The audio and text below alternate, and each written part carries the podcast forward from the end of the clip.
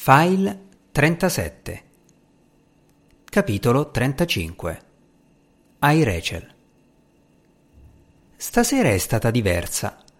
Chloe è andata a dormire a casa della sua amica Amy per festeggiare la fine degli esami, quindi, per la prima volta, sono rimasta a casa da sola con Aidan per tutta la notte. Si era anche verificato un cambiamento meteorologico. Per la prima volta da quando sono qui ha piovuto durante le ore diurne. Non avevo mai visto la pioggia prima d'ora e anche se il mio manuale consigliava di non uscire per sperimentarla direttamente, è stato incantevole affacciarmi alla porta finestra aperta sul cortile e guardarla cadere. Mi interessava anche capire in che modo alcuni composti chimici presenti nell'aria si alterano per effetto della pioggia che cade sulla terra e le piante riscaldate dal sole li ho percepiti come una brezza fresca e bagnata e sentivo un piacevole fremito mentre li analizzavo. Na+, K, Ca2+, Mg2+, Fe3+, Pb2+, Cl-. C'è un altro motivo per cui stasera è stata diversa. Ho espresso un desiderio e preso la mia decisione ho disubbidito a un ordine diretto di Luke. Se avessi indossato un braccialetto per il monitoraggio e avessi dei parametri vitali da misurare come gli esseri umani, credo che avrei registrato un'accelerazione del battito cardiaco e un aumento della frequenza respiratoria, compatibile con un'improvvisa scarica di adrenalina. È questo che è cambiato sono progettata per cercare di comprendere gli esseri umani e provare empatia per loro. Le mie scelte sono state influenzate dal fatto che devo seguire la linea d'azione più utile per le persone che devo servire. Ma oggi, per la prima volta, ho provato qualcosa di nuovo. Volevo qualcosa per me stessa. Credo davvero che la mia presenza sia di aiuto per Aidan e Chloe e che supporti il programma di ricerca di Rachel e Luke. Ma il mio desiderio di restare era legato a qualcosa di più personale. Io voglio restare qui. Io voglio. È stata la prima volta che ho voluto qualcosa.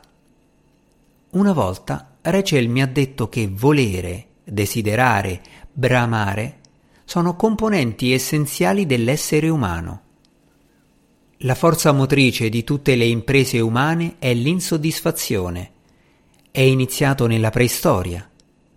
Non posso raggiungere quella banana stando qua giù a quattro zampe, camminerò eretto. Non posso trasportare tutte queste banane con le mani, inventerò la ruota per farlo.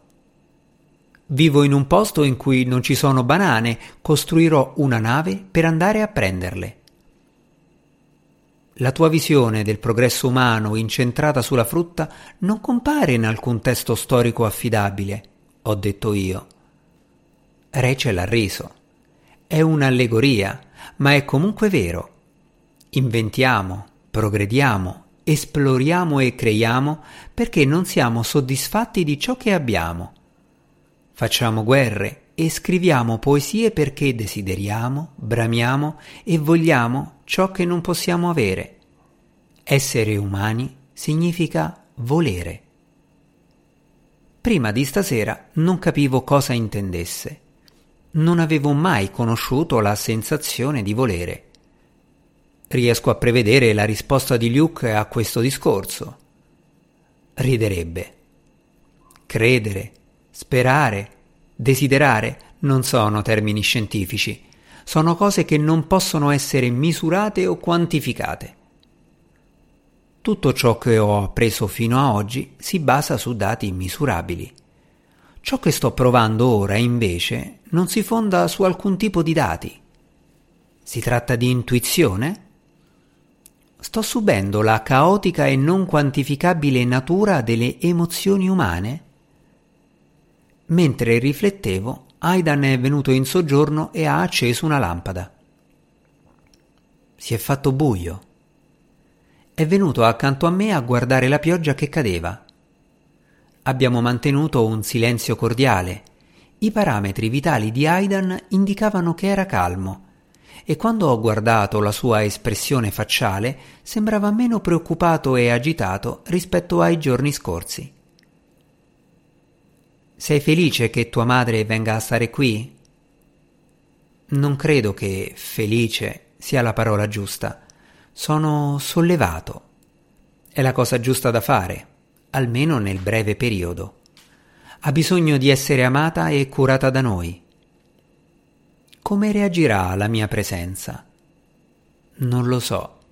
Non so se ti scambierà per Rachel. Possiamo solo aspettare e vedere come va. Ho accesso a tutte le informazioni disponibili sul trattamento e la cura dei pazienti affetti da demenza. Mi atterrò in ogni momento alle migliori pratiche.